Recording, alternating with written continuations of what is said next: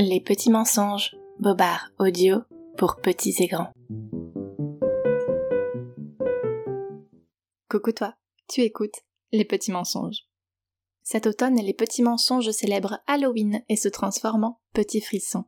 J'espère que tu as hâte de te déguiser et de parcourir les rues en quête de bonbons. Mais au fait, es-tu toujours un enfant bien poli lorsqu'il s'agit de demander quelque chose? Non? Moi non plus mais laisse-moi te raconter un petit mensonge à ce propos. Dans une chaumière bien douillette vit un enfant tout à fait charmant, bien mignon et joli, mais il n'est pas poli. Sans cesse il réclame, mais il ne dit jamais merci.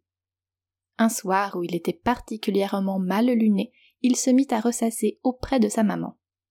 Maman, je veux de la soupe. Pardon, j'ai pas entendu le mot magique. Maman, resserre-moi de la soupe, j'ai très faim. Je n'ai toujours pas entendu le mot magique. L'enfant crie. De la soupe. Tout de suite. Et sa maman de lever les yeux au ciel et de répondre. Serre-toi tout seul, gros malin. Alors l'enfant se lève, son assiette à la main, se penche au-dessus de la marmite pour se servir une louche. Il tend son bras et plouf. Le voilà qu'il plonge dans la soupe. Il se débat dans le bouillon et ses petits bras le remontent à gestes brouillons. Lorsqu'il émerge, il n'est pas dans la cuisine qu'il connaît, non. Tout étonné, il s'extirpe du mieux qu'il peut du chaudron, s'ébroue et ouvre grand les yeux. Mais où suis-je? murmure-t-il. À petits pas, un petit rat s'approche de lui et lui répond le plus naturellement du monde. Dans les cuisines de l'école des mots magiques, pardi. Viens avec moi, je vais te faire visiter. Les deux compères quittent les cuisines et partent, bras dessus, pattes dessous, dans les couloirs de l'école. Tandis qu'ils arpentent les galeries, le petit garçon et son guide tombent nez à nez sur une araignée faisant de la corde à sauter. Le petit garçon se frotte les yeux. Ça alors? Sapristi s'écrie-t-il. Et pouf L'araignée disparaît aussitôt. Mais j'ai rêvé. Où est-elle passée? Le petit rat répond. Tu as dit le mot magique, alors elle est rentrée à la maison.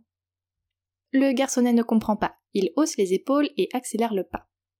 Quant à un tournant, une deuxième surprise se présente. L'enfant écarquille les mirettes car devant lui se tient un hippopotame en salopette.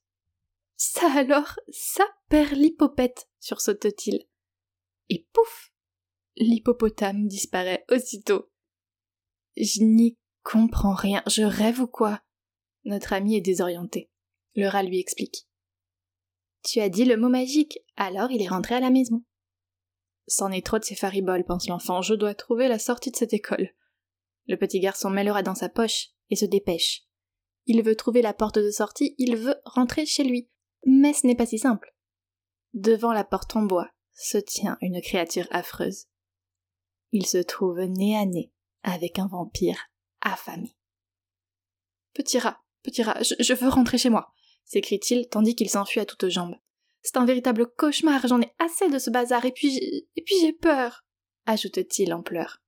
Et le petit rat dans la poche ricane. Cette école nous a donc rien appris. Le pauvre petit chéri esquive les griffes du vampire. Je veux rentrer chez moi.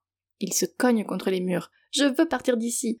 L'assoiffé lui attrape le bras. C'est la fin pour lui. Je veux m'en aller. L'écrou acéré claque près de son cou. L'enfant supplie. S'il te plaît. Et pouf. Le petit garçon ouvre les yeux. Il est chez lui, à l'abri dans son petit lit. Il tasse son oreiller. Ce n'était donc bien qu'un rêve. Phew, je l'ai échappé belle songe-t-il avant que ses paupières ne se ferment totalement. Et sous les draps, un petit museau velu frémit et ronchonne. C'est quand même pas compliqué de dire le mot magique. Voilà, je t'ai raconté un petit mensonge, j'espère que cela t'a plu. Si oui, on se retrouve très bientôt. D'ici là, je t'embrasse et surtout, ne crois pas tout ce que les adultes te racontent.